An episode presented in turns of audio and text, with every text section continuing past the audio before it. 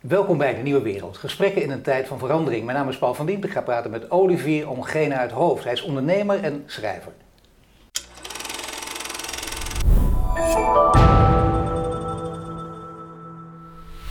Olivier, welkom. Dank u wel. Jij bent uit Brussel hier naartoe gekomen. Helemaal en dat, is, speciaal. dat, is, dat is heel ja, geweldig. Daar is Zeer erkentelijk voor. En bovendien eh, ook heel bijzonder, ook voor jou. Want Ja. eh, het is lang geleden dat je voor het laatst in Nederland was. Wanneer? Het is een jaar geleden. Paul. Een jaar geleden. 12 maart, Ja. vorig jaar, was de laatste keer dat ik uit eh, Nederland ben teruggekeerd naar Brussel. Ja, vlak voor de geleden. lockdown. Toen Vlak voor de lockdown. nog. En daarna heb je echt Ja. een jaar lang opgehokt gezeten, of niet? Een jaar opgehokt gezeten. Met één uitzondering, de vakantie eh, in augustus vorig jaar. Zijn we 2,5 weken naar Sicilië geweest. Oh, toen maar. Maar voor de rest, ja, maar voor de rest niks. Nee. En ik reis gemiddeld 180 tot 200 dagen per jaar. Dus het is, eh, ja, nu heb ik het wel gehad. Nee, maar daarom. Dat, nee, zeker. En ik bedoel, je, je, je hebt een prachtig boek geschreven, daar gaan we over praten. Je hebt een heel bijzonder persoonlijk verhaal. Eh, een boek waarvan mensen misschien in eerste instantie zullen denken: oh, dat is een managementboek. En dat heb ik ook. En denk je: oh nee, dat is te vol clichés. Maar dat Ja, is het niet. Hadden we je ook niet uitgenodigd. Het is een heel bijzonder boek geworden. Dat gaan we waarmaken ook. Hè. Ja. Maar eerst ook wel aardig. Je bent een hele beschaafde man, maar even wel afgeven toch nu op deze. dit in België en in, eh, en, en, Ja, en in Nederland. En, en het kabinetsbeleid. En maar steeds die stapjes zetten. En, op, en maar naar die virologen en die medici luisteren. En bijna alle eh, mensen daaromheen roepen.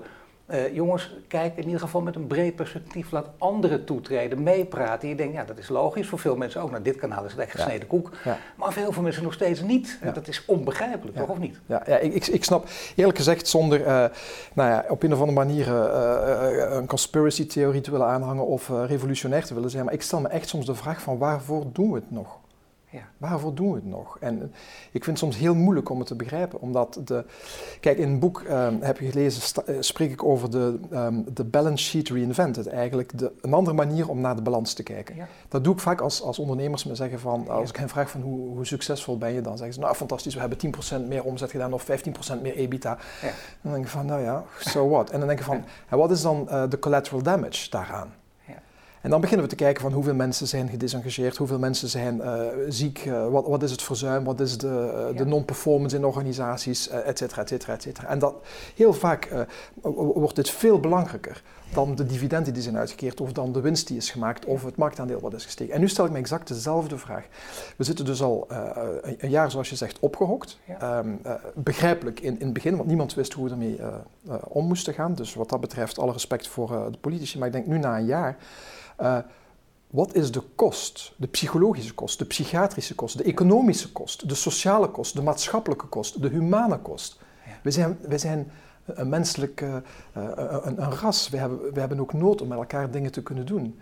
En, en eh, ja, ik vind dit wel, ehm, het is heel heftig. Maar het is ook onbegrijpelijk dat er pas zo lang en, eh, is gezwegen over al die extra kosten, al Ja. die extra problemen die je met zich er meebrengt. amper iets over gezegd. En, en maar fixeren op Ja. wat de virologen roepen. En, en die, die weten het ook niet. Hè? Geven dat uiteindelijk na heel veel gedoe ook nog eens toe. Dat is onbegrijpelijk. En je wordt in een lijntje gehouden en uiteindelijk weten ze het ook niet meer. Dat, is, dat is wel heel pijnlijk ook, ja. En je ziet niet Klopt. wat je aanricht. Hè? En ondertussen net of er niets aan de hand is. Dan heb je ook nog hier in Nederland de verkiezingen die eraan komen. Logisch dat, je daar, dat heel veel mensen dan Ja. heel veel rare theorieën Ja. gaan aanhangen. Ik, ik denk dat eh, veel eh, regeringsleiders en veel ge- eh, regeringen, beleidsmakers hebben echt wel het beste gedaan om, om te proberen, zeker die eerste maanden, ehm, nou ja, ons te beschermen. Ook omdat dit, dit was ongezien, dit hebben we nooit meegemaakt, zoiets. Ik denk nu na, na, na, na, na bijna een jaar en na de eerste en, en de tweede golf, zouden we toch tot andere inzichten moeten komen en zouden we eigenlijk toch wel moeten weten dat eh, dit niet eh, zonder een prijs is. Maar toch lijkt het of er een worden. omheen hangt. We zien het ook bij de media in Nederland bijvoorbeeld. Echt heel lang gezagsgetrouw. Daarna begint de verwarring op de redacties toe te slaan. Ook bij de grote kranten Ja. bijvoorbeeld. Dan zie je dat.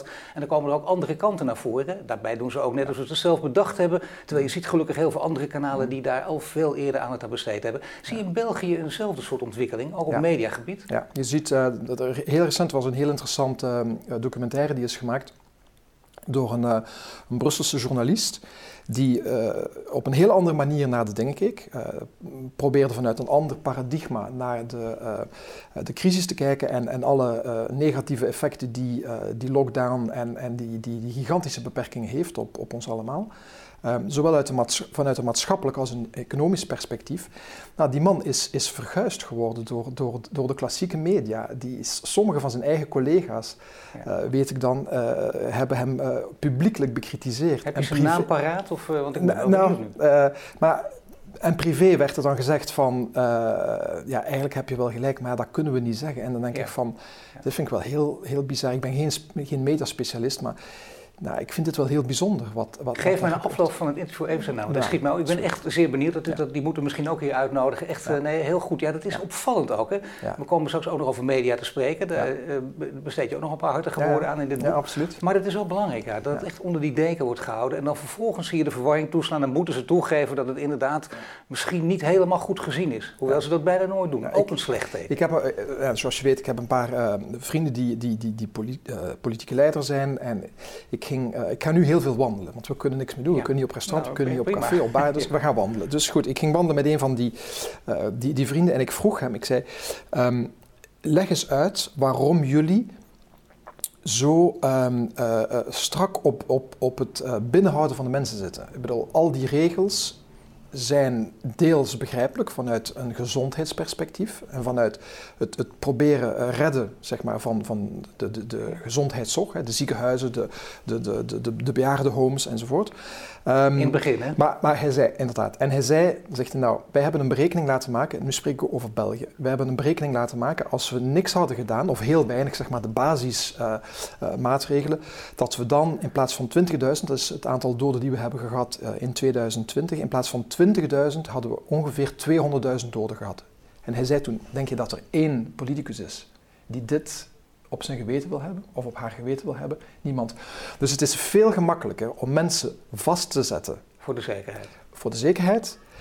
Um, en te aanvaarden dat er heel veel economische drama's gaan gebeuren. Want nu, nu lijkt alles nog wel uh, zeg maar bevattelijk en, en, en, en, en haalbaar. Maar eens dat al die maatregelen gaan wegvallen, eens dat die steun gaat wegvallen, nou, er gaan duizenden zaken uh, failliet gaan, van hele kleine uh, zaken tot grotere zaken. Maar wij kennen ze toch en allemaal En daar wordt niet over gesproken, want dit is een langere ja. termijn. Dus het wordt eigenlijk behoorlijk vanuit de korte termijn besproken.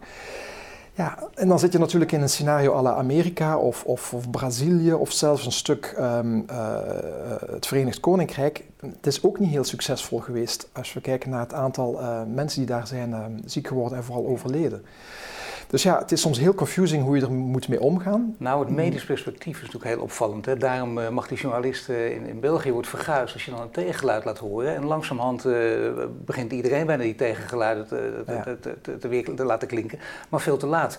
dat heeft denk ik te maken, en ik ben benieuwd wat jij er ook van vindt, met het, met het medisch perspectief. Hè? Het valt me op dat dat niet zo vaak op die manier benoemd wordt. Dat je, ik had er pas met een paar vrienden ook over. Je, je, je, gaat voor iets kleins naar een ziekenhuis. We hebben er allemaal wel ervaring mee. Ja.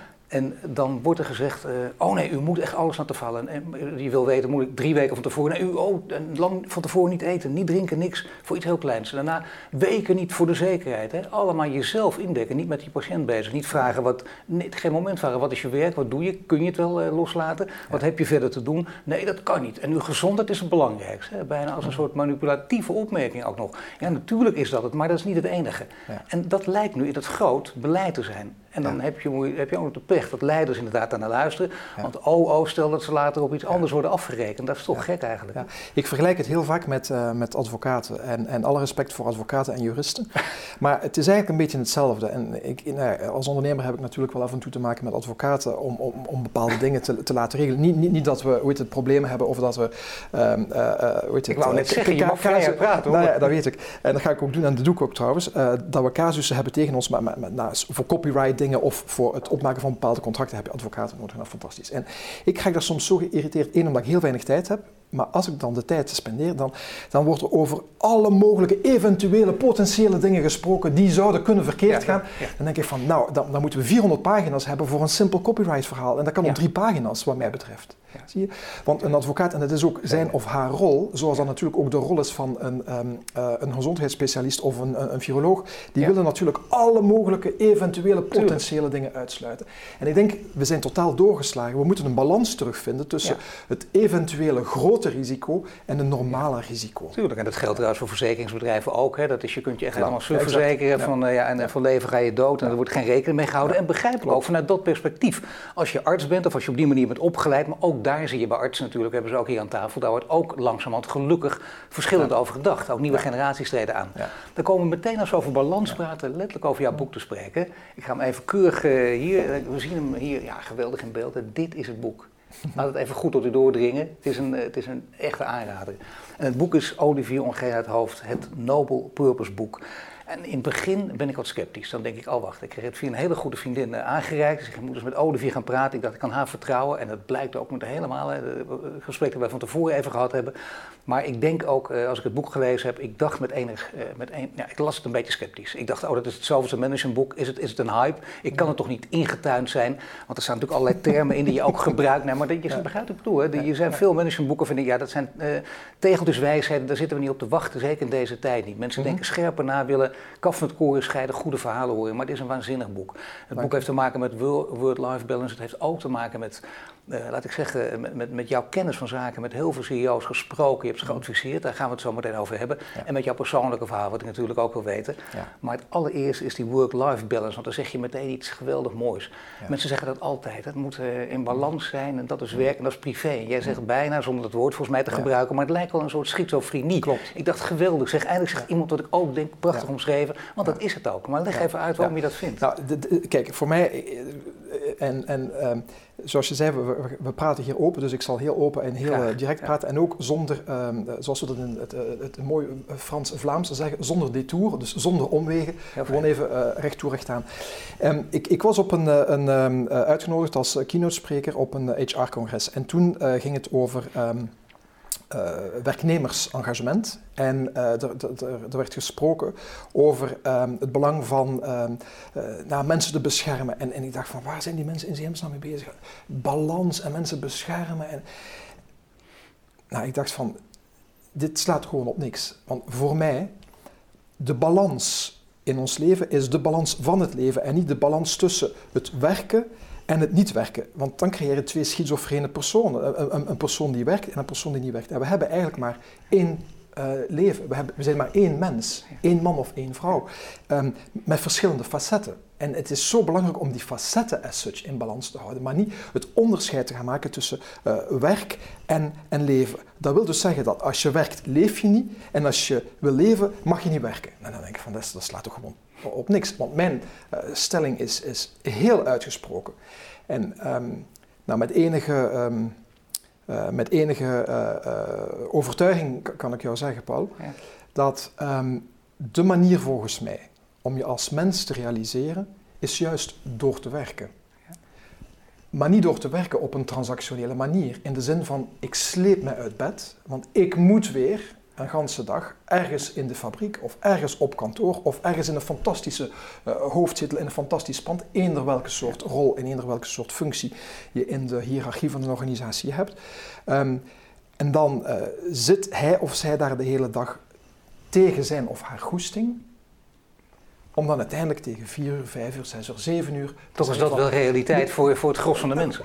Voor honderden miljoenen mensen is dat de realiteit. En dan denk ik van, waar zijn we mee bezig? Dus dat is een totale transactionele manier van naar de dingen te kijken. Die, die, die is tot, wat mij betreft totaal voorbijgestreefd. Dus ik denk dat we als mensen er moeten voor zorgen. En vandaar de rol van, van organisaties, zowel ondernemingen als not-for-profit, als uh, culturele instellingen, uh, politieke partijen, weet ik veel. Iedereen die, die mensen uh, aanwerft, die mensen aan de slag brengt, moet dat doen vanuit, volgens mij, vanuit de overtuiging, als we willen succesvol zijn als organisatie, moeten we maken dat onze mensen succesvol zijn. En hoe maak je mensen succesvol? Niet door er met de zweep op te zetten, door allerlei externe motiverende dingen binnen command te brengen. Command control. Exact, command and control. Allerlei soorten dingen uh, binnen te brengen die hen extern motiveren, maar niet intrinsiek motiveren. Want at the end of the day gaan ze nog altijd naar huis van oké, okay, het wordt hier goed betaald of ik zit wel in een soort veilig systeem, ja. maar ik doe het eigenlijk niet echt graag, omdat de mensen geen enkel perspectief hebben van waarom ze het doen. Ja. Dus ik denk dat we de mensen intrinsiek moeten motiveren, dat de, de drive en de goesting vanuit hunzelf komt om datgene wat ze doen te zien als een verlenging van hun leven. Dus ja. ik, ik, ik, ik leef en ik, ik vind het fantastisch wat ik doe, want of ik nu brandweerman ben, of verpleegster, of, of prof aan de Universiteit van Leiden, of ondernemer, of politicus, ja. Nou, ik doe dit omdat ik dit met volle passie doe, omdat dit mijn leven is. En vandaar breng ik de dingen terug samen. Het werken en het leven wordt terug één. En we gaan het niet meer scheiden uit elkaar. En dat, dat is het noble purpose. Dat is inderdaad een noble purpose. Ja. Nou, fijn, dank je voor dit gesprek. Dan hebben we het gehad. Nee, wat belangrijk is, deze, deze, manier van praten, deze manier van doen, de, de manier waarop je er ook, ook zo gedreven over spreekt. Uh, ik, ik, ik, ken je niet, ik, ik, ken je niet, ik weet niet of je het altijd gedaan hebt, maar je hebt ook, uh, om het heel zacht te zeggen, een louterende ervaring ondergaan. Dat zie je bij veel mensen. Ja. Uh, pas als er echte tegenwind komt, als er echt iets gebeurt in je leven, vooral als het halleluja goed gaat, dan ben je op, en dan op, opeens moet er iets gebeuren waardoor je totaal anders tegen het leven aankijkt en je, en je durft ook stappen te zetten. Bij jou is er inderdaad iets gebeurd, het is heel groot en gelukkig heb je dat ook opgeschreven. Mm -hmm. En ik zou zeggen, vertel alsjeblieft even dat verhaal. Dan kan ik het af en toe aanvullen met, met, mijn, pers, uh, ja. Of, ja, met mijn interpretatie van wat ik gelezen heb. Um, la, ik doe het in een samenvatting, want het is natuurlijk een heel, uh, het is een heel verhaal. Um, mensen niet maar, aandoen. Maar, wat, wat um, uh, de essentie is van, van nou, wat er gebeurd is. ik, ik was op vakantie in, in, in Bogota, in Colombia. en we waren op weg Um, we zijn een, een, vriend van de familie waar ik op vakantie was. Met de chauffeur van de, um, uh, de familie um, waren we op weg naar een, uh, een kunstgalerij.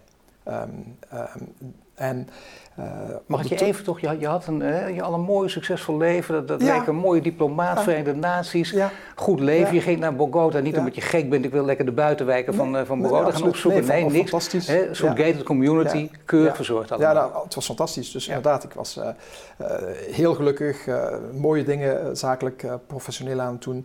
Um, en ik ging toen um, uh, mijn uh, partner bezoeken, die uh, terug was gekeerd naar, naar, naar, Bogota.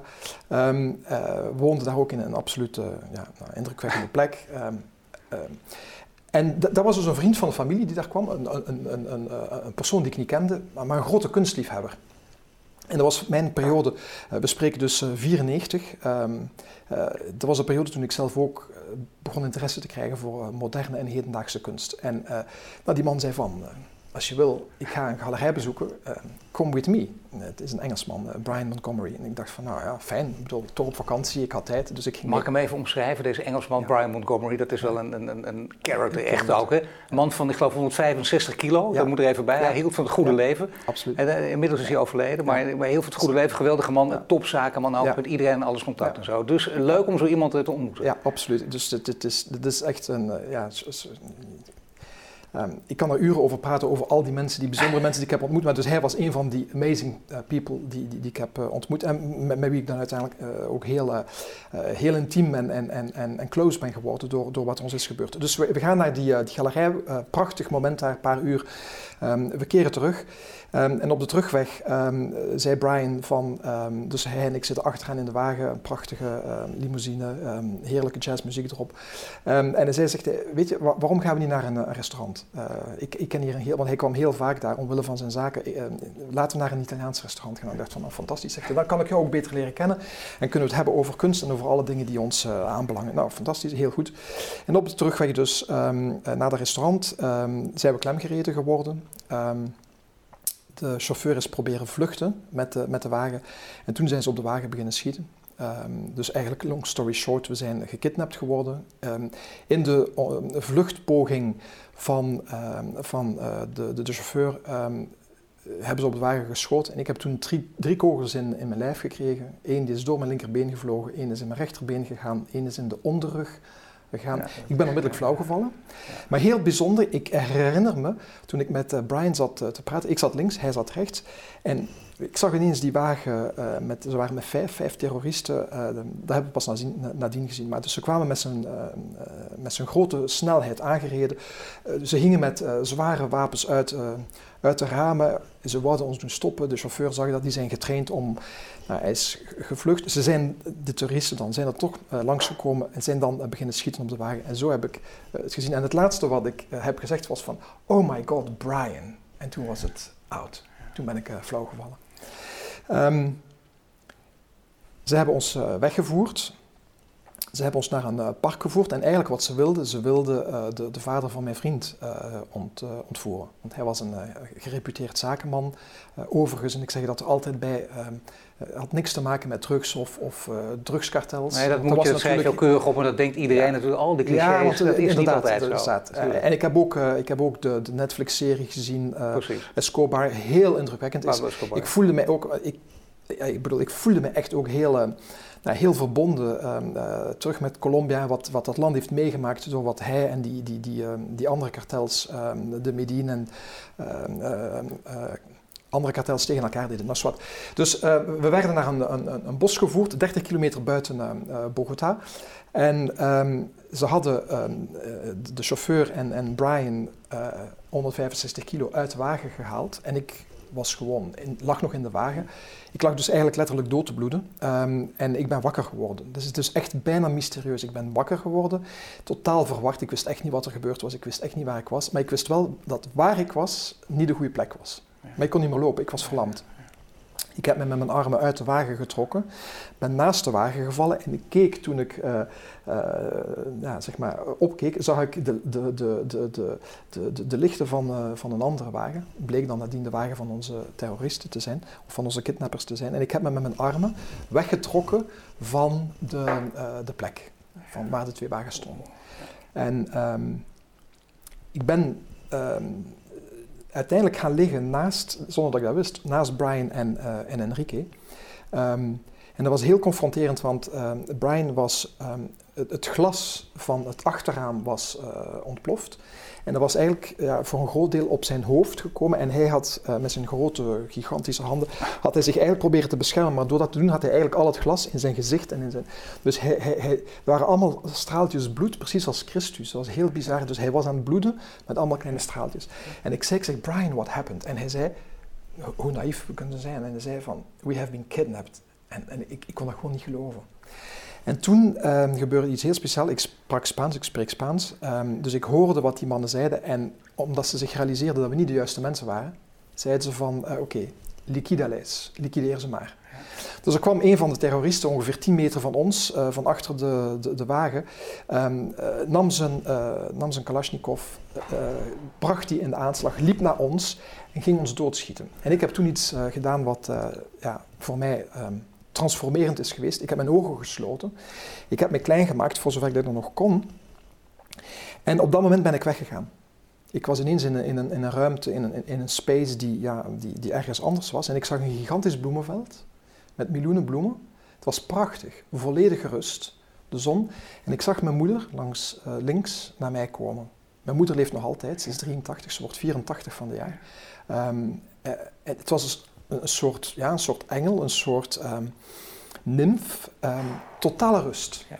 Wat is er gebeurd? Want ik, ik heb dat niet gehoord, maar wat is er gebeurd? Op een moment, dus die man was twee meter van ons, was echt klaar om de kogels op ons uh, neer te laten of, of in ons te laten. Uh, um, is er iemand in dat bos? We zijn dus in, ondertussen is het middernacht. Het is pikdonker. We zitten in een bos.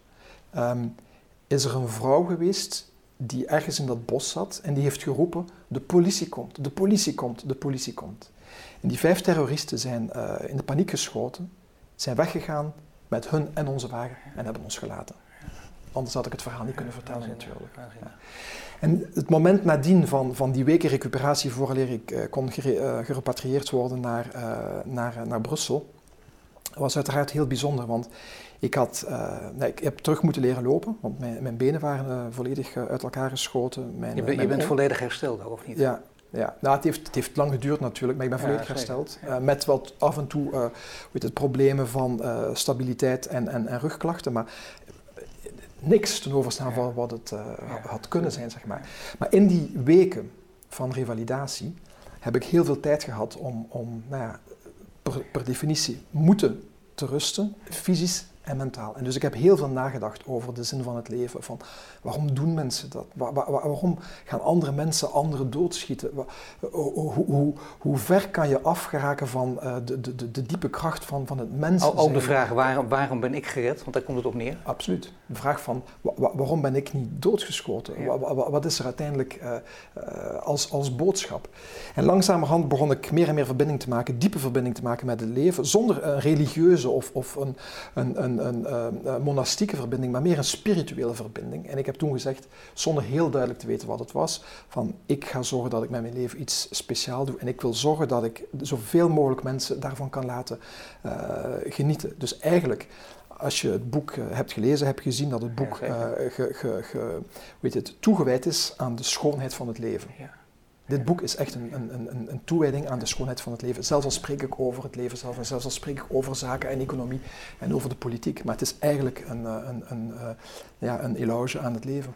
Ja, dat, is, dat vind ik wel heel bijzonder, omdat uh, louter en ervaringen hebben natuurlijk ook heel veel verschillende uitwerkingen op heel veel mensen. Op, op jou heeft hij deze uitwerking, bijna de ode, ode aan de schoonheid. Ja. Je kunt er ook heel negatief van worden, heel depressief. Je kunt ook in, in, drugs en drank uh, belanden. Je kunt ook uh, zelfdestructieve neigingen hebben, wat ik overigens niet gek vind en heel goed kan begrijpen. En dat het ook gebeurt. En dat het ook, ook ik zou bijna zeggen dat het ook bij het mens zijn hoort. Dat het bijna gek is als je dat niet hebt. Heb, jij die, heb je die kant van ook, ook ervaren? Nee. niet, echt niet één moment. Die destructie, die. Uh, um, er zijn momenten van angst geweest.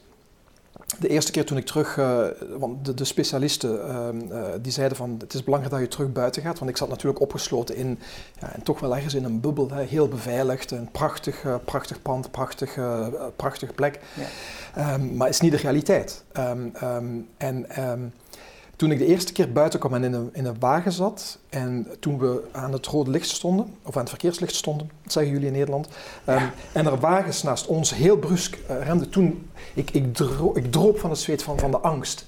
Maar ze zeiden van, je moet daar gewoon door. Dus een paar keer heb ik dit wel moeten doen om terug te durven buiten te komen, want het, het, was nog altijd Bogota. Het was nog altijd natuurlijk een gevaarlijke, uh, een gevaarlijke stad uh, waar, waar, tienduizenden mensen zijn vermoord geworden. Um, en ze, we, we, wisten ook niet in, in het begin, het is pas nadien door de veiligheidsdiensten dat we te weten zijn gekomen dat ze eigenlijk de, de, uh, dus Oscar, de vader van mijn, van mijn partner, wilde, uh, wilde kidnappen. Maar we wisten dat in het begin niet. We dachten van ja, misschien. Ik dacht nu niet dat ze achter mij gingen, maar waarom? Dus je komt buiten en je voelt je eigenlijk wel een beetje een, een, een doelwit, zeg maar. Dat was een heel rare ervaring. Maar ik heb echt geen ik heb geen, um, uh, hoe heet het, geen um, uh, ja, side effects gehad, zware fysische side effects, maar geen psychologische side effects. Nee, belangrijk is, dat is heel fijn voor je. Belangrijk is natuurlijk wel dat je, dat je ik vind het heel prettig dat je het verhaal zelf ook vertelt nu. Ik heb het gelezen en je, krijgt, je, je leest het met rillingen in je, in je lijf. Maar mm. jij, het is voor jou lang geleden, jij kunt het zonder tranen, maar je hebt nog steeds, steeds ja. komt enige emotie ja. naar boven. Maar je hebt het vaker verteld natuurlijk. Je, je, hebt het op een of andere manier echt weten te verwerken en weten om te zetten in iets heel moois. Maar het is bijna een sprookje en daarom lees ik het ook verder. Omdat het alleen maar de schoonheid. Het is toch geen schoonheid dat je gekidnapt wordt. Het zijn ook mensen. En, dat, en bedoel, die, die beide zitten toch in de mens. Rutger Brechtman kennen we in Nederland met zijn boeken. En dat, mensen allemaal goed zijn uiteindelijk. Ja, dat is waar. Maar mensen zijn ook heel slecht. Het is toch beide, of niet? Maar het, het is wel dankzij um, zo'n gesprek en, en, en, dank daarvoor dat je um, dit gesprek met mij wil, uh, wil hebben.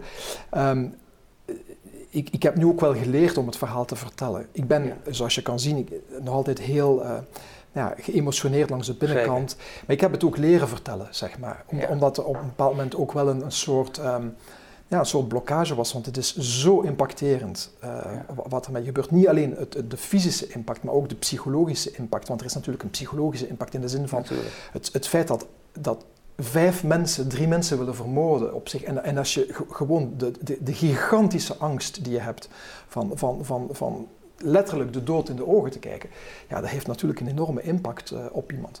Maar het is door um, um, een, een, een, kennis van me, Ricardo uh, Sogdeo, hij was toen de, de, de um, uh, vice-president van Leadership Development bij ING.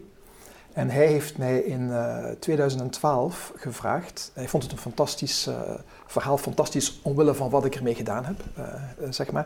En hij zei, Olivier, dit, is zo, dit zou zo'n mooi verhaal zijn als je dit kon vertellen voor ons, voor ons topmanagement. Want, want dan gaan ze een, misschien een zekere mate van nou, nederigheid of, of een andere manier van naar het leven kijken. Want het is toch heel vaak puur en alleen naar performance en, en resultaatgericht en rendabiliteit gericht. En er is niks verkeerd. Ik ben voldoende ondernemer om te weten dat dat heel belangrijk is. En hij moet geld verdiend worden. Wel, wel, welk soort leven, wat is de focus van uw leven? Dus voor mij is het, is, is het, um, het, het, het, uh, het succes hebben, het geld verdienen, uh, uh, bedrijven opzetten, is, is, is het resultaat van waar je voor staat. Maar Olivier, de mensen die het boek niet gelezen hebben, ik wil toch even vertellen, want dat is het bijzondere. Ik, ik heb hier een paar namen genoemd. Je, je, noemt al ING, maar ook Danone, ja. ook Brussels Airlines, PSA, Peugeot, Citroën, Heritage B, TK. Keukens. Hè. Je kunt ook zeggen, ja, maar juist als ik de schoonheid van het leven wil ik daar helemaal niets mee te maken hebben de sms die, die zo in het leven zijn. Die zeggen juist niet, dan ga ik me helemaal aan de kunst of weet ik wat wijden. Of voor mij hebben we dan voetbal, de alle, maar niet hier aan. Ja, nou, ik, ik, ik ben ervan overtuigd dat je, je hoeft geen monnik te zijn om, om, om uh, diepzinnig werk te doen in organisaties. En het is niet omdat je een CEO bent of een, een, een bedrijfseigenaar, uh, dat je daarom uh, ook niet diepzinnig met mensen kunt omgaan. En dat is eigenlijk de manier van dingen met elkaar verbinden. Dat is voor mij heel belangrijk, want we hebben maar één leven terug. Niet die separatie, niet die scheiding van de dingen. Dus hoe ik naar um, de, de, de, wereld kijk en dan nu specifiek gefocust op de wereld van de leidinggevenden, de wereld van de ondernemers, de wereld van de zakenmensen, de zakenvrouwen, um, is voor mij de integratie doen van um, de, uh, de, de schoonheid van het leven ten dienste van de maatschappij, de wereld ten dienste van het oplossen van problemen. En ik denk echt dat we een, een, een, gigantische shift, een echte paradigm shift moeten doen van de manier hoe we naar de economie kijken. De economie is gedurende verschillende decennia, uh, zeg maar, pak een beetje van, van, van, van, van de jaren 50, 60 tot en met ongeveer 2000, 2010, vooral gericht geworden op um, uh, meerwaarde creëren voor de aandeelhouders. Nou, dat creëert, dat is een systeem, je, je kan het uh, aanvaarden of niet aanvaarden, um, maar, maar dat creëert een manier van omgaan met elkaar die heel anders is dan datgene waar het boek voor staat, waar ik voor sta. En dat is een manier waar we allemaal samen gedreven door een, een, een, hoger doel, een noble purpose. Jij kiest voor conscious capitalism. Dat, ja. dat, is, dat is, een idee dat je omarmd ja. hebt. En ja, dat doet ook, in, in, daar kunnen we heel lang ook over praten. Over alles merk ik ook. We moeten misschien tien gesprekken gaan voeren, wie weet gaan we doen. maar hierna kun, daar kun je dus ook, dat kun je op één lijn zetten. Misschien wel met de ideeën die over het World Economic Forum naar buiten worden gebracht. Eén nadeel daarbij, daar kun je helemaal door begeesterd worden. Aan de andere kant merk je ook, oh wacht even, maar dat is de wereld van de globalisering. Dat, dat, dat, dat, het feestje van de elite. Daar hoor ik niet meer bij, denkt als 70% van de mensen. Hoe kijk je daarnaar? Ja, omdat de impact van, of het nu een, eh, een KMO is of, of, een, of een wereldspeler als organisatie, als bedrijf, um, die, die, die worden succesvol dankzij de mensen in de organisatie. Ja. En wat voor mij de verplichting is van een, een, een CEO of van een ondernemer, is het feit van te zorgen dat hun mensen in een organisatie terug uit die transactionaliteit van het werk komen, maar met goesting, met, met, met, met, met, met vol voluntarisme gaan werken. En dat mensen door het werk wat ze doen, betere mens worden. Dus eigenlijk evolueren. En of je nu uh, postman of postvrouw bent, of of je nu uh, medicus bent, of bakker of ondernemer, dat maakt mij eigenlijk niet uit, want het is hetzelfde. Nou, behalve dat die leidinggevende natuurlijk een enorme macht heeft. En, en daar, zoals we ja, weten, in de geschiedenis heel veel, heel veel slechte dingen mee gedaan heeft. Dat is de geschiedenis. Vroeger was het, weet je, in België, uh, Paul, was het absoluut normaal dat vrouwen tot 48, 1948 was het normaal dat vrouwen niet mochten stemmen. Ja, ja bedoel, slavernij was gedurende eeuwen uh, totaal normaal. Dat was een economisch uh, aanvaard principe. Nou, dat, dat, kan je nu toch niet meer. Dus we zijn natuurlijk ook wel geëvolueerd en we moeten ook evolueren. Dus ik denk ook dat de economie moet evolueren. En daarom denk ik dat ondernemers, bedrijven, bedrijfsleiders en bedrijfsleidsters de verplichting hebben om hun bedrijven succesvol te maken. Maar ja, zolang dus al de stakeholders, al de betrokken partijen samen ten dienste te laten staan van een doel. Want dat, dat hoger doel, de noble purpose waar ik over spreek. Zeker, maar mensen zien natuurlijk, ook, zien natuurlijk ook de nieuwe slavernij, hè? De, de, de, technocratisch gedreven nieuwe slavernij. Eh, de algoritme, dat is absoluut ja. geen scheldwoord. Dat kun je ook heel goed inzetten, maar als je het verkeerd inzet, dan, we zien ook alle gevolgen daarvoor. Mensen die reële angst ook hebben voor, ik verlies mijn baan, helemaal in deze tijden. En het is een digitale wereld. En daarom heb je dus grote voorbeelden nodig. Nou, ik ben blij dat je ook die, die topman van Danone ja. noemt. Want het wordt in Nederland vaak, uh, is hij nog vrij onbekend. Maar ik heb veel over die man gelezen, dat, dat, dat, dat is echt een topper. Dat zijn, Die voorbeelden zijn er gelukkig te over. Maar daarom mijn vraag uh, een tijdje eerder. Naar jouw enorme, enorme ervaring, die echt die letterlijke bijna doodervaring. Denk je, geloof je nog steeds het goede van de mens of is het te naïef om dat alleen maar te hebben? Moet je niet dat hele brede beeld hebben en ook, ook de, de slechtheid van de mensen? Ja, dat is een heel je noemt Viktor Frankl namelijk, hè? Ja. ook een te aan te raden boek, boekje is het. Over hoe hij de concentratiekampen overleeft. Maar hij is daar heel hard en duidelijk in. In slechte omstandigheden kun je ook nog het goede naar boven halen.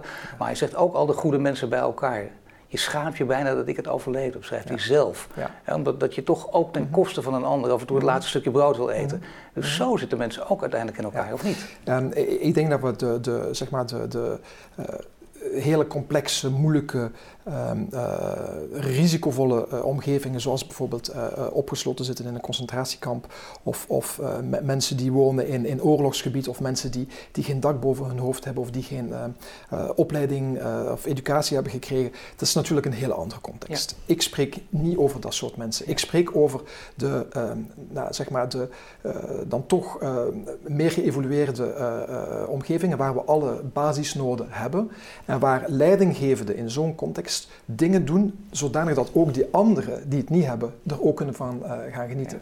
Maar ik denk persoonlijk dat uh, de mens um, uh, aan de basis goed is. In de eerste ja. plaats voor zichzelf en in de tweede plaats voor de ander. En dat is trouwens een heel belangrijk principe. Dat geldt ook voor de mensen die je gekidnapt hebben.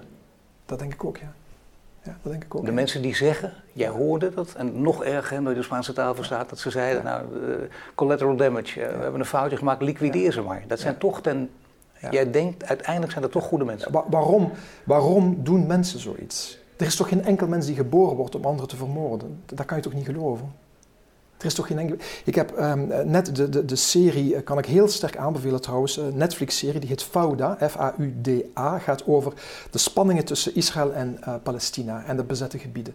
Het is onvoorstelbaar. Ik heb daar heel veel uit geleerd, omdat het, uh, die, die, zitten gewoon in, een soort um, uh, positie. Het is de een tegen de ander. Maar aan de basis, ze, ze lijden allemaal. Zowel die, die, die, die Arabieren die tegen de, de, de Joden zijn en de Joden die, die de Arabieren bekampen om, om, om hun land te beschermen. At the end of the day, ze, ze zien enorm af in zo'n context.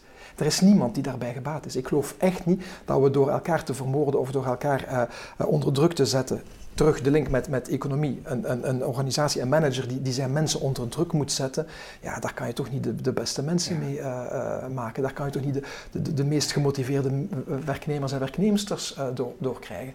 Dus ik, ik denk dat dat een, een, ja, een voorbijgestreefde manier van, van kijken is. Wat niet wil zeggen dat we niet realistisch moeten zijn. Het is niet omdat je, het is niet omdat je een, een, een, een nou, noble purpose gedreven uh, blik op de wereld hebt, dat je daarom niet veel eisend kan zijn. Wat, wat ik verwacht van mijn, van, van mijn organisatie, van mijn team, is vanuit een hele diepe verbondenheid, maar is wel heel ambitieus. Omdat ik denk van, mensen, wij moeten dingen bereiken. Wij moeten mensen gaan beïnvloeden, zodanig dat zij hun mensen kunnen gaan beïnvloeden, zodanig dat we naar een betere uh, samenleving en, wereld gaan. It, it's, not a, it's not a free walk in the park. Ik bedoel, we, we willen echt wel dingen gaan realiseren, maar dan moet toch elke organisatie Natuurlijk, en daar heb je heel veel organisaties voor nodig, daar heb je bedrijven voor nodig, daar heb je ook de overheid voor nodig, het hele samenspel natuurlijk. Je hebt er ook de media voor nodig. Ja. Uh, je wijt er weinig woorden aan, ik zou bijna zeggen dat dat, dat is meer waard. Ook misschien in een volgend boek, omdat je daar uh, goed over nagedacht hebt. Volgens mij zit daar ook, ook, bijna een boek in, maar misschien zie ik het verkeerd. Maar ik denk als je daarover mhm. praat, dat je ook over die Brusselse journalist begon.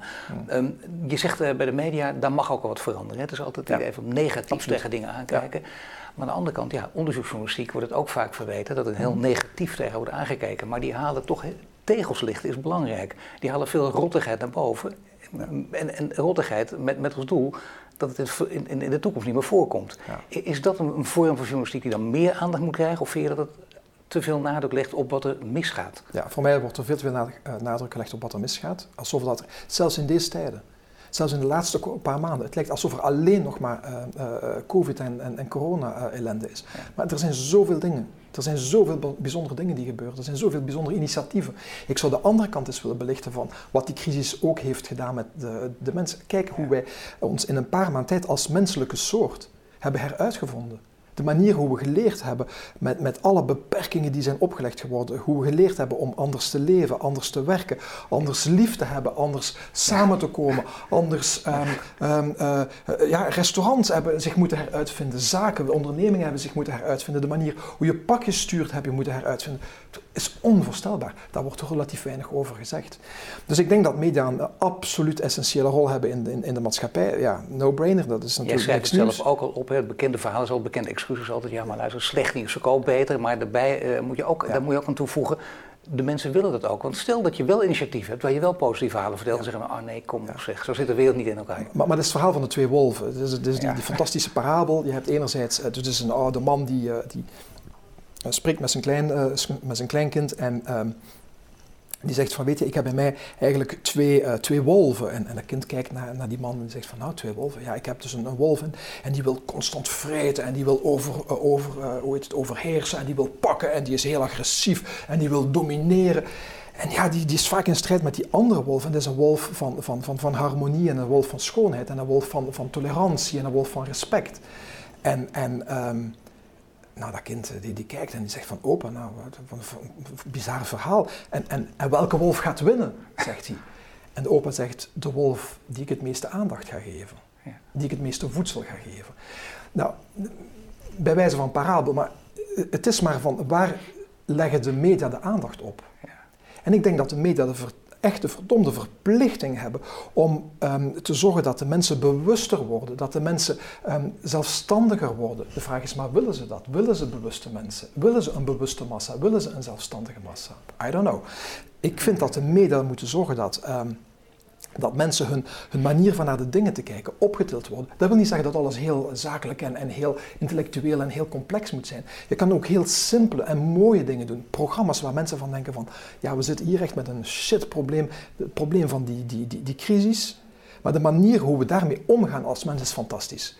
Om te kunnen voorkomen dat, of om te zorgen dat we dit bereiken, moeten we in, in, lockdown, moeten we in pandemie. Het is de manier hoe je het omdraait. Dus ik wil niet dat we ineens uh, slecht nieuws of moeilijke dingen gaan, uh, gaan uh, weg, wegmoffelen en er niet over spreken. Ik wil dat het op een andere manier gebracht wordt, zodanig dat we de mensen omhoog tillen.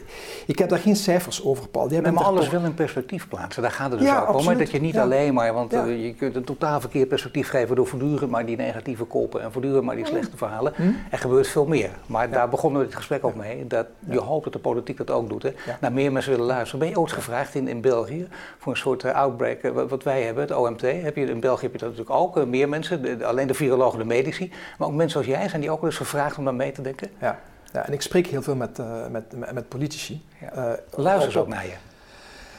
Als ik met hen spreek wel, maar als we er iets mee doen is nog iets anders.